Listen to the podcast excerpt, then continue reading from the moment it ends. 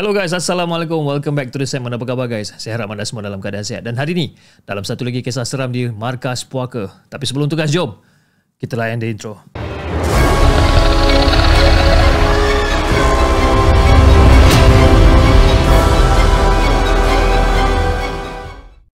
أعوذ بالله من الشيطان الرجيم بسم الله الرحمن الرحيم لو أنزلنا هذا القرآن على جبل لرأيته خاشعا متصدعا من خشية الله وتلك الأمثال نضربها للناس لعلهم يتفكرون. صدق الله العظيم.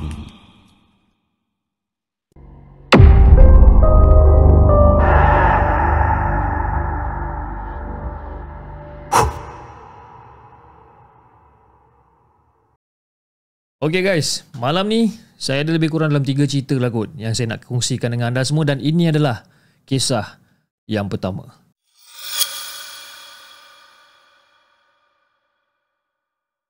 Okay, kisah yang pertama ni, kisah berkenaan dengan Din, Tam, Man dan juga beberapa lagi kawan karib eh? Dan diorang ni memang sangat-sangat rapat dan diorang selalu orang kata habiskan masa bersama. Tak kisahlah pada waktu sekolah ke lepas waktu sekolah ke ha, cuti sekolah ke diorang memang akan selalu together. Dan kisah ni berlaku lebih kurang pada tahun 1970 macam tu. Jadi pada waktu tu si Din ni pun tertanyalah dekat kawan-kawan dia macam eh guys Sabtu ni kan cuti sekolah. Jadi jadi ke kita nak pergi mandi sungai ni? Lepas tu si Tam pun jawab eh mana boleh tak jadi bro? Kita kena wajib mandi sungai ni jadi budak-budak lain pun setuju lah. Lepas tu Siman pula tanya. Okay, kalau kita nak mandi sungai tak ada hal. Tapi kita nak main game apa ni? Lepas tu si Din pun jawab. Alah macam biasalah bro. Acilut dalam air lah. Dia cakap macam tu. Okay guys. Acilut dalam air ni. Cara main dia senang je. Mula-mula, seorang akan jentik jari kat dalam air. Kalau katakan dia jentik jari dia dekat dalam air dan air tu berbunyi, okay, ataupun mengeluarkan bunyi, ah kira dia dia selamat lah sampaikan ada satu orang yang buat benda tu tak bunyi. Ha, so basically kalau katakan benda tu tak bunyi, dia kalah dan dia kena kejar yang lain yang berada dekat dalam air. Dan aksi ni orang kata yang paling best sekali. Ha, dapatlah kita tengok kan macam-macam aksi lompatan dekat atas kepala, terjun tiruk dan sebagainya ni. Jadi pada pada waktu tu lebih kurang macam hari Sabtu macam tu lah. Hari Sabtu tu orang berkumpul dan orang pun menujulah ke sungai yang diorang janjikan ni. Bila dah sampai kat sana, 8-8 orang ni ataupun 8-8 sahabat karib ni semua bersetuju lah nak main acilut dalam air ni.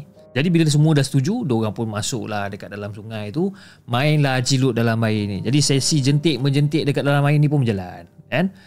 Jadi bila orang main benda-benda macam ni, of course lah, semua happy lah gelak ketawa. Kan? Ha, berdekah sana, berdekah sini.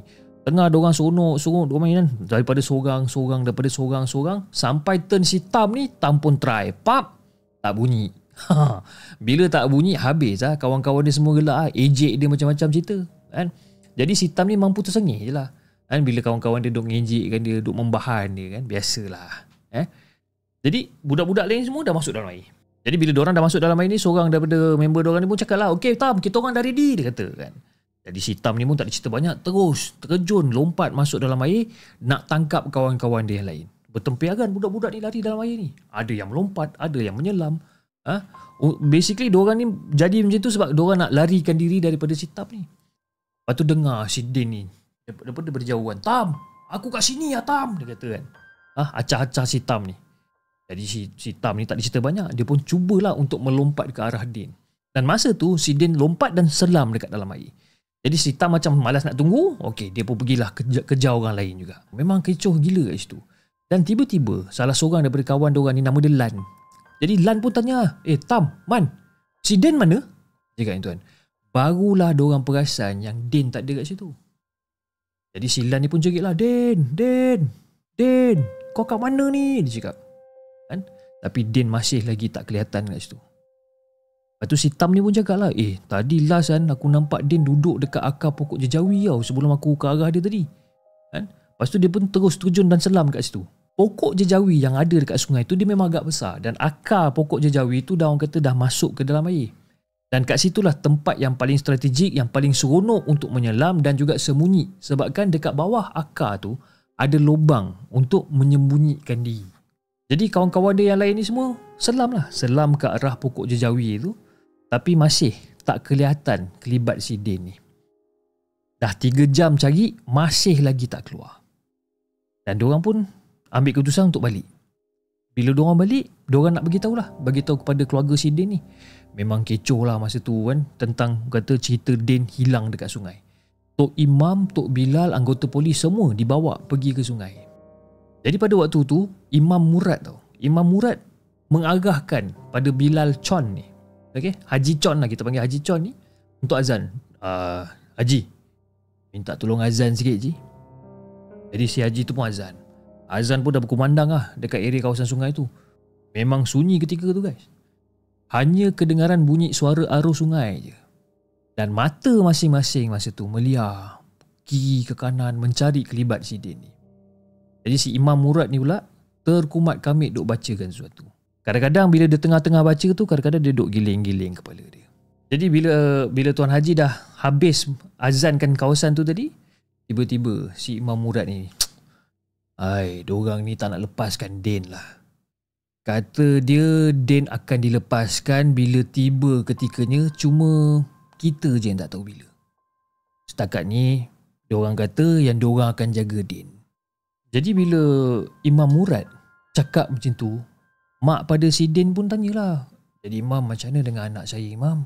Dan pada waktu tu, salah seorang daripada anggota polis mencelah. Cakap, ah, kak macam ni lah kak kita akan letakkan beberapa orang pemuda kampung dan juga beberapa orang anggota polis dekat kawasan sungai ni. Tapi kalau ada apa-apa berita, ah, nanti dia orang akan maklumkan lah.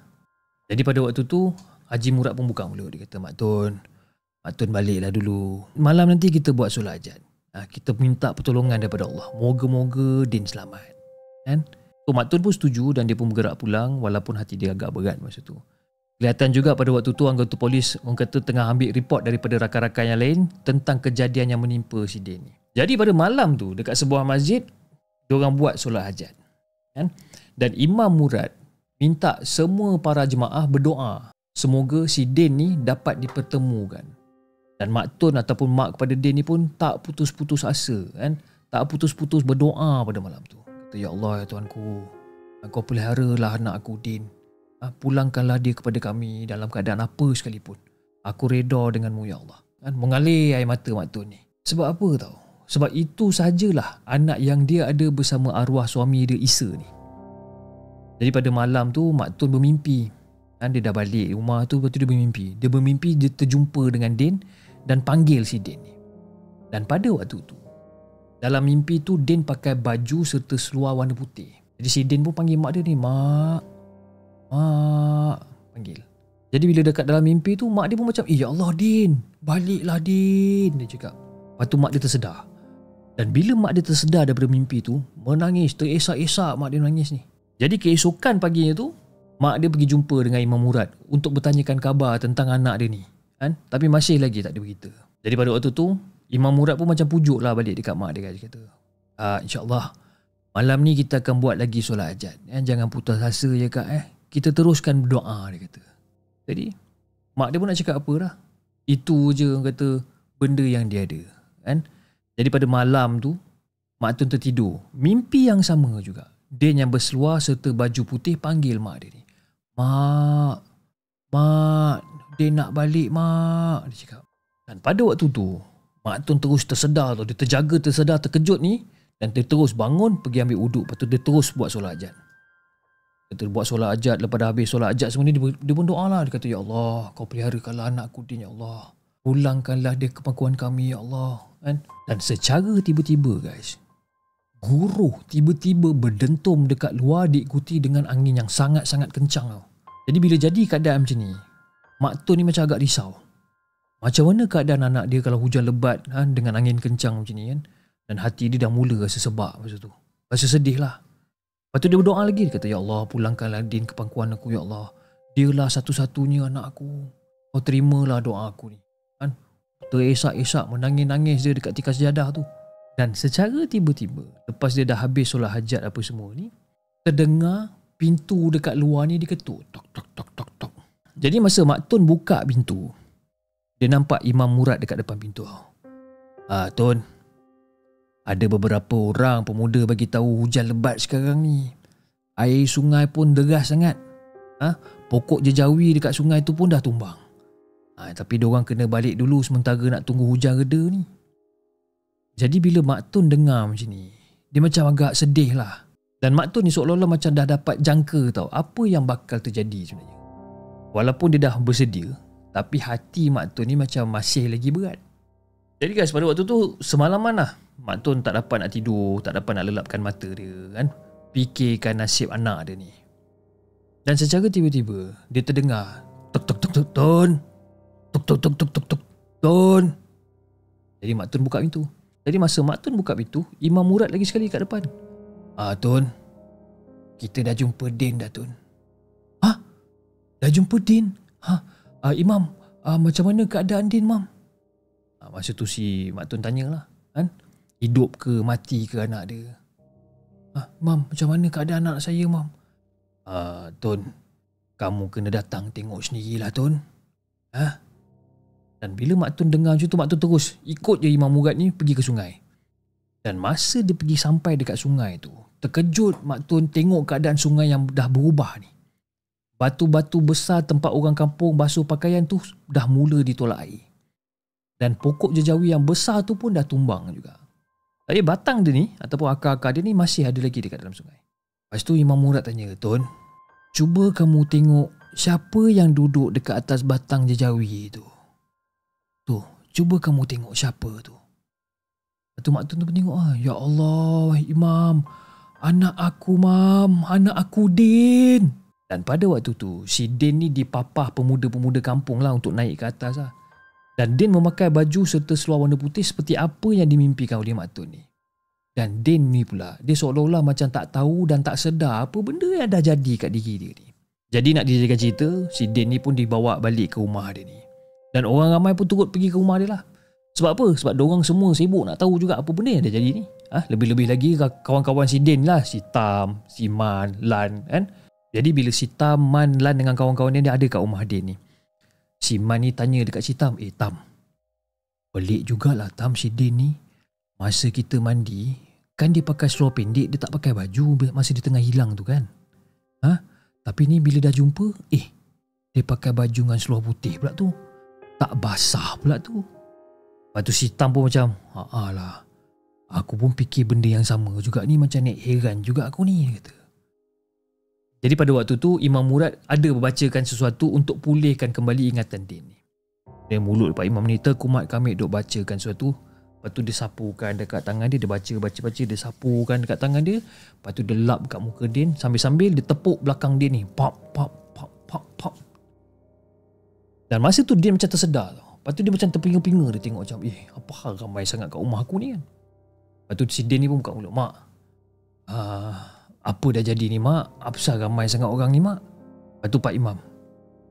Din, cuba cerita apa yang berlaku tempoh hari ketika mandi kat sungai tu. Lepas tu si Din ni macam termenung. Dia termenung sambil-sambil dia cuba untuk ingat balik lah apa benda yang dah jadi ni kan.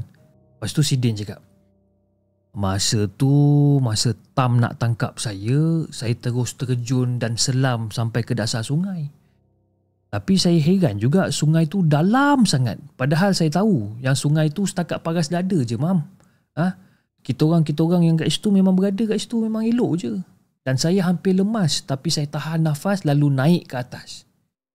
Tapi bila saya naik ke atas, saya macam agak heran sebab keadaan sungai tu macam dah berubah ada macam surau yang cantik. Lepas tu dengar juga ada orang macam bagi azan, mam. Dan saya ni diberi persalinan putih daripada seorang wanita yang memakai jubah putih.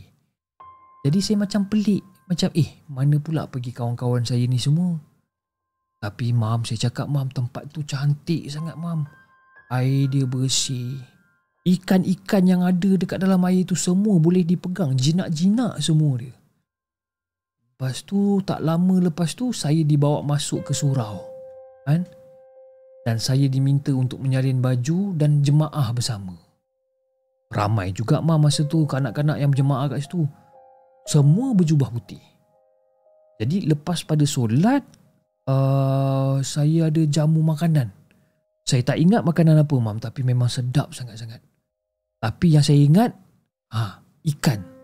Ikan tu dia macam ikan geli. Dan masakan dia memang sedap sangat-sangat mam.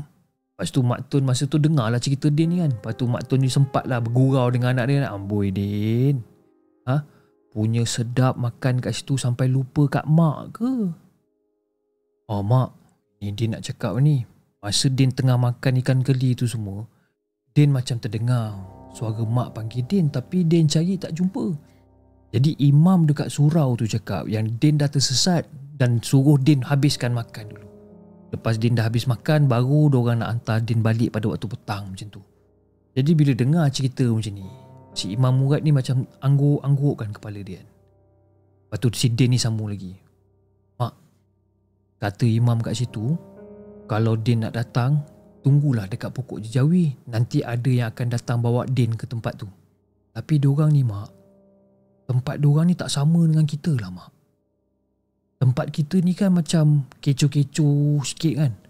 Tempat dia orang mak, tenang mak. Jadi bila si Din cakap macam ni, si Imam Murad ni pun lah. Ha Din, itulah sebenarnya alam di sebalik mata Din. Ha? Alam yang kita tak nampak, tapi dia orang nampak dekat kita. Kehidupan dia orang dengan kehidupan kita pun berbeza Din. Dia orang ni daripada keturunan jin, manakala kita ni manusia Din. Jadi masa Imam Murad cakap macam ni, si Man dengan Tam ni terdengar tau. Lepas tu si Man ni duduk bisik dekat Tam. Eh Tam, aku tak faham lah apa benda yang Imam Murad ni cakap. Eh, aku pun sama tak faham ni. Apa kata kau cuba tanya Imam? Lepas tu si Man ni pun macam, ah, okey, okey, okey. Uh, uh, Pak Imam, uh, apa maksud Pak Imam dengan alam di sebalik mata ni? Kami tak faham lah Pak Imam. Jadi si Man ni beranikan diri dia lah untuk tanya dekat Pak Imam ni. Jadi Imam Murad ni masa tu senyum je. Alam dekat sebalik mata ni maksudnya alam yang kita sebagai manusia ni tak dapat nak melihat dengan mata kasar. Ha, hanya orang yang tertentu je yang Allah izinkan untuk melihat benda-benda macam ni. Jadi pada waktu itulah baru si Man, Din dan juga Tam faham dengan apa maksudnya dengan alam di sebalik mata ni. Jadi pada waktu tu si Din pun cakap lah kat mak dia, Mak, Din pergi sana sekejap je mak Bukannya lama pun Kan? Lepas tu Siman mencelah. Din Sekejap kau cakap Din. Tiga hari kot kau hilang Din. Ha? Jenuh kita orang cari kau ni. Tiga hari tiga malam cari kau ni. Baru sekarang jumpa. Ha? Nasib baik orang nak hantar kau balik sini Din. Kalau tak Kalau orang tak hantar balik Tak kenaya Din. Jadi guys nak dijadikan cerita kan? Kalau katakanlah si Din ataupun kawan-kawan dia yang lain semua pergi balik ke sungai tu, si Din ni mesti akan duduk dekat atas batang pokok jejawi yang tumbang tu, ha? dan dia akan mengelamun dekat situ. Dia akan mengelamun kat situ seolah-olah tengah orang kata cuba mengingati sesuatu. Tapi kawan-kawan dia yang lain ni semua akan biarkan je lah. Biarkan je Din duduk kat situ dan tak nak ganggu Din ni. Yang penting si Din ni tetap bersama dengan dia orang. Jadi lama kelamaan tempat tu dah jadi macam tempat yang terbiar. Ya dulu dulu tempat tu merupakan tempat anak muda kampung mandi manda kat sana, ha? basuh baju kat sana. Kan? Tapi disebabkan pada malam tu, ha? malam yang hujan lebat tu, benda tu seolah-olah macam mengubah segala struktur sungai tersebut tau. Pokok-pokok mula tumbuh dan akhirnya tutup pemandangan sungai yang suatu ketika dulu penuh dengan gelak ketawa anak-anak muda ni. Ha. Eh macam eh cerita yang pertama ni. Apa pendapat korang tentang cerita yang pertama ni? Saya rasa pendapat saya dalam cerita yang pertama ni berkemungkinan lah. Eh. Berkemungkinan dia dah masuk ke alam bunian lah kot. Kan? Alam bunian. Wallahualam kita pun tak tahu. Okay. Itu adalah cerita yang pertama guys. Okay guys. Ini adalah cerita yang kedua.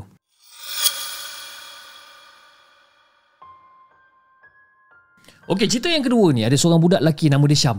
Okay. Seorang remaja yang liar. Yang selalu keluar berpoya-poya. Ha? ronda-ronda dekat sekitar bandar sampai ke lewat malam. Dan ini adalah kisah seram yang pernah dialami oleh Syam pada ketika itu. Jadi kisah ni berlaku hampir 2 tahun lepas. Pada satu malam ni, uh, si Syam dengan kawan-kawan dia ni iaitu Leman, Kai dan juga Vincent. Aha, Leman, Kai dan juga Vincent, diorang ni tengah lepak-lepak dekat bawah apa sebuah pokok ni. Kan? Tak jauh daripada tempat diorang lepak ni, ada satu bangunan tinggal. Bangunan tinggal dan juga bangunan yang macam agak usang. Ha? Yang yang orang kata yang tak digunakan lagi lah. Jadi si Leman ni pun pergi cabar si Syam ni kan untuk masuk bangunan tu. Eh Syam, kalau kau betul lah nak jantan Syam, aku cabar kau Syam. Kau masuk bangunan tu, ha? lepas tu kau ambil gambar sekeliling kawasan bangunan tu. Jadi si Leman ni bila dah cabar si Syam tu, dia macam ketawa lah. Kan? Seolah-olah macam mempersendakan si Syam ni. Lepas tu si Syam ni macam yelah anak jantan kan. Okey aku sahut cabaran kau ni. Ha? Eh ni anak jantan lah. Ha? Anak jantan pantang dicabar dia cakap. Jadi si Syam ni pun dengan berani dia sahut cabaran tu. Ha? Walaupun Syam dah tahu macam mana keadaan bangunan tu dengan keadaan keras bangunan tu. Sebab apa? Sebab Syam teringat pesanan daripada ayah dia yang mengatakan bahawa tempat tu tak ada siapa yang boleh masuk ke bangunan tu selepas pada pukul 7 malam. Jadi si Syam ni pula dengan selambanya ah ha, tak menghiraukan langsung nasihat bapak dia ni terus pergi masuk bangunan tu dengan berbekalkan lampu suluh dan juga handphone untuk ambil gambar masa tu. Jadi bila Syam ni dah mula melangkah ha, dan nak masuk bangunan tu bulu roma dia semua dah mula meremang guys. Meremang dengan hanya melihat keadaan bangunan tersebut. Ha? Dia tengok bangunan tu je bulu roma semua meremang. Ha, kan?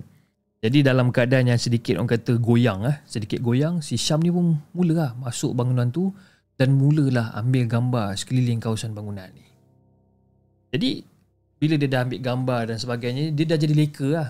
Disebabkan dia terlalu leka ni, tanpa Syam sedari, Syam dah jauh berjalan, lebih kurang dalam 15 minit berada dekat dalam bangunan tersebut guys.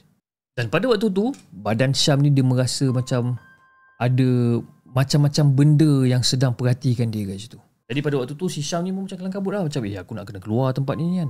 Jadi dia pun cari lah jalan keluar. Dan masa dia nak keluar tu, si Syam ni pandang nak balik belakang. Sambil menyuluh-nyuluh lah dekat bahagian belakang sementara dia nak keluar ni.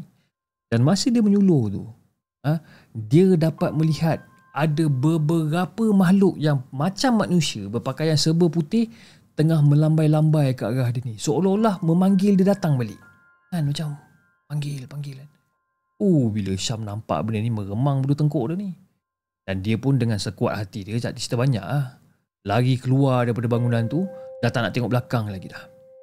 Jadi bila dia sampai je dekat tempat kawan-kawan dia yang tengah lepak ni, dia bagi telefon bimbit dia dekat Kai dengan Sileman ni untuk tengok gambar-gambar yang dia dah ambil dekat dalam bangunan tu. Tapi guys, agak orang kata bad luck juga ah untuk si Syam ni sebab apa? Sebab semua gambar-gambar Syam ambil daripada handphone itu semua macam hilang daripada handphone itu.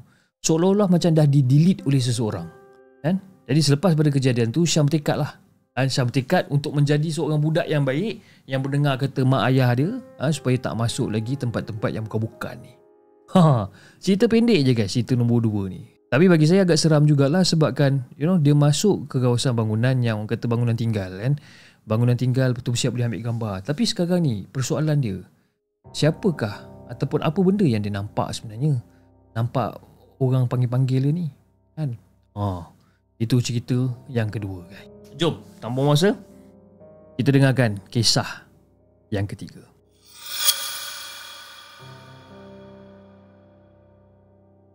Okay guys, Cerita yang ketiga. Cerita yang ketiga ni aku nak ceritakan tentang seorang budak Yang kita namakan dia sebagai Mazni Budak Mazni ni umur dia 17 tahun Yang tengah nak ambil SPM So pada malam tu Si Mazni ni dia tengah study dekat dalam bilik dia lah. Masa tu family dia dah keluar. Eh, Mak dengan ayah dia dah keluar pergi kenduri. Dan mak pun dia, uh, mak dia pun pesan dekat dia. Dia kata yang macam you know, Mak dia akan balik lambat Dan make sure pintu rumah semua sentiasa kunci dan sebagainya lah. Jadi bila mak dia dah gerak si Mazni pun kunci rumah dan sebagainya okay, tutup lampu dekat hall apa semua ni dan dia pun pergilah naik bilik dan masa dia naik bilik dia pun kuncikanlah diri dia dalam bilik dan dia buat orang kata study revision ataupun dia buat ulang kaji pelajaran dia dekat dalam bilik lah jadi dia tengah buat ulang kaji pelajaran dia dekat dalam bilik ni dan secara tiba-tiba ada satu bunyi macam dentuman peti ataupun dentuman guru yang sangat kuat tau Pam! Kuat gila. Jadi si Mazni macam Allah Akbar. Terkejutlah dia. So dia macam dah rasa cuak tau. Sebab apa Dia macam terlalu terkejut Sampai dia rasa takut. Jadi macam Apa aku nak buat ni? dia kata. Jadi apa yang dia buat Dia tutup buku dia.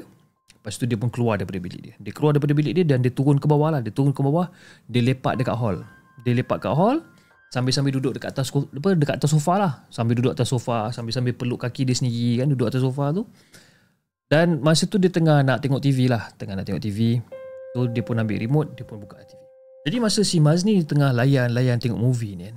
Secara tiba-tiba dia terdengar ada orang ketuk pintu tau. Tok tok tok tok tok tok tok.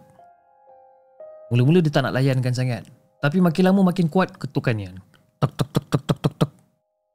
Tok tok tok tok tok tok tok tok tok. Jadi si Mazni ni bangun daripada sofa dia terus pergi dekat pintu utama dia. Dia pun buka. The moment dia buka pintu, okay? So basically nak bagikan gambaran kat korang, dia buka pintu ni dekat depan pintu papan tu dah ada grill lah. Dia buka pintu. Dia tengok, eh, tak ada orang kat luar. Lepas tu dia tengok dekat gate depan. Dekat gate depan, so basically masa mak dia keluar, gate depan tu tak tutup. Macam, eh, depan tutup pula. Kan? Tak apalah. Dia pun tutup balik. Dia baru je nak lepak balik kat sofa tu, Baru lebih kurang dalam satu dua tapak nak pergi balik ke sofa tu terdengar lagi sekali tek tek tek tek tek tek tek.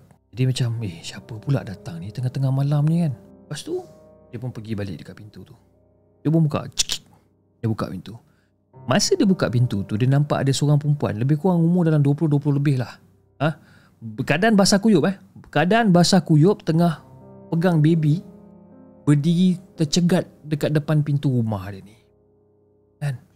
Dia nampak perempuan ni Lepas tu dia macam pelik uh, Ya Ada apa Dia cakap kan Dia kata uh, Dik uh, Minta maaf dik Kereta akak rosak Terlanggar divider jalan Dekat simpang sana uh, Kalau akak nak tumpang berteduh Dekat sini sekejap Boleh tak dik Dekat dekat porch rumah adik ni pun tak apalah Cakap macam tu Jadi si Mazli pun oh, ah, Boleh boleh kak boleh kak ah, Kak duduklah kak Dia cakap kan jadi bila dia dah cakap dekat perempuan tu macam tu. Jadi perempuan tu pun duduk je kat situ. Tapi dalam keadaan kesejukan lah perempuan ni. Perempuan ni dalam keadaan kesejukan. Jadi bila dia nampak perempuan ni macam menggigil kesejukan dengan baby dia yang macam kesejukan lah kan. Tapi baby dia diam je lah. Kesejukan. Si Maz ni pun buka mulut pergi offer. Dia kata, Kak, saya nak tanya ni, uh, akak nak masuk dulu ke? Tengok akak ni macam kesejukan yang macam ni. Kan? Eh, tak apalah dik, akak duduk luar je. Eh, tak apa kak, tak apa. Akak masuk dalam, ah, akak duduk dekat sofa ni. Ah, kejap lagi saya cari pakaian untuk akak. Eh, kesian akak ni tengok akak ni macam dah lencun macam ni kan. Lepas tu si Mazni ni pun pergilah cari pakaian. Ha, sambil-sambil dia pelawa lah perempuan ni masuk. Dan si Mazni ni pergilah cari pakaian. Cari pakaian dan juga tuala lah supaya dia dapat keringkan badan dia, dapat selimutkan baby dan sebagainya lah. Dan pada waktu tu, ha, lepas si Mazni dia dah cari pakaian dan sebagainya ni si Mazni pun bergegas juga ke dapur untuk menyediakan minuman panas untuk dorang ni lepas tu si akak tu pun cakap lah adik akak minta maaf ya akak menyusahkan adik macam ni kata eh tak apalah kak sekurang-kurangnya saya ada kawan kak dia cakap itu kan tapi masa Mazni jawab macam tu Mazni tu kata macam sambil-sambil menjeling lah dekat baby yang perempuan tu kendung sebab apa? Sebab baby tu senyap je daripada tadi tak nangis tak oh tak eh kan mungkin dah tertidur agaknya lah. Jadi masa perempuan tu tengah duduk kat situ, tak banyak benda yang diorang bualkan pun. Ha? Walaupun ditanya macam-macam oleh si Mazni ni, tapi mulut perempuan tu seolah-olah macam berat nak berkata-kata tau. Dan perempuan tu lebih yang kata lebih senang duduk seorang-seorang, menyendiri seorang-seorang.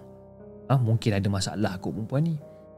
Dan tapi bila si Mazni ni tengok muka perempuan ni, dia seolah-olah macam muka orang yang tengah bersedih lah tengah orang kata tengah lepak dekat situ tiba-tiba perempuan tu macam ah dik minta maaf dik eh ah, akak nak kena pergi sekarang jadi perempuan tu terus bangun terus gerak keluar dekat pintu depan tu masa dia gerak keluar kat pintu depan tangan perempuan tu sempat tarik pintu tu tau supaya pintu tu tutup tu gerbang tutup kan jadi si Mazin ni macam eh apa hal ni tiba-tiba perempuan ni terus gerak kan tak sempat nak tanya apa-apa tak ada terima kasih tak ada apa terus gerak jadi Mazin macam entah lah dan tak sampai seminit Tiba-tiba terdengar bunyi orang ketuk. Tok tok tok tok tok tok. Jadi si Mazi pun pergilah buka balik pintu. Sebab dalam kepala otak dia macam ah ini mesti confirm kakak tu tadi punya kan. Kan confirm dia tak boleh nak gerak balik sebab apa? Hujan masih lebat lagi masa tu. Masa si Mazni ni buka pintu. Punya terkejut si Mazni ni sebab apa? Dia nampak seorang perempuan yang pecah kepala dia yang berlumuran darah sedang mengendong ataupun tengah mendukung seorang baby tengah berdiri tercegat dekat depan muka dia ni. Muka perempuan tu memang menakutkan guys. Ha?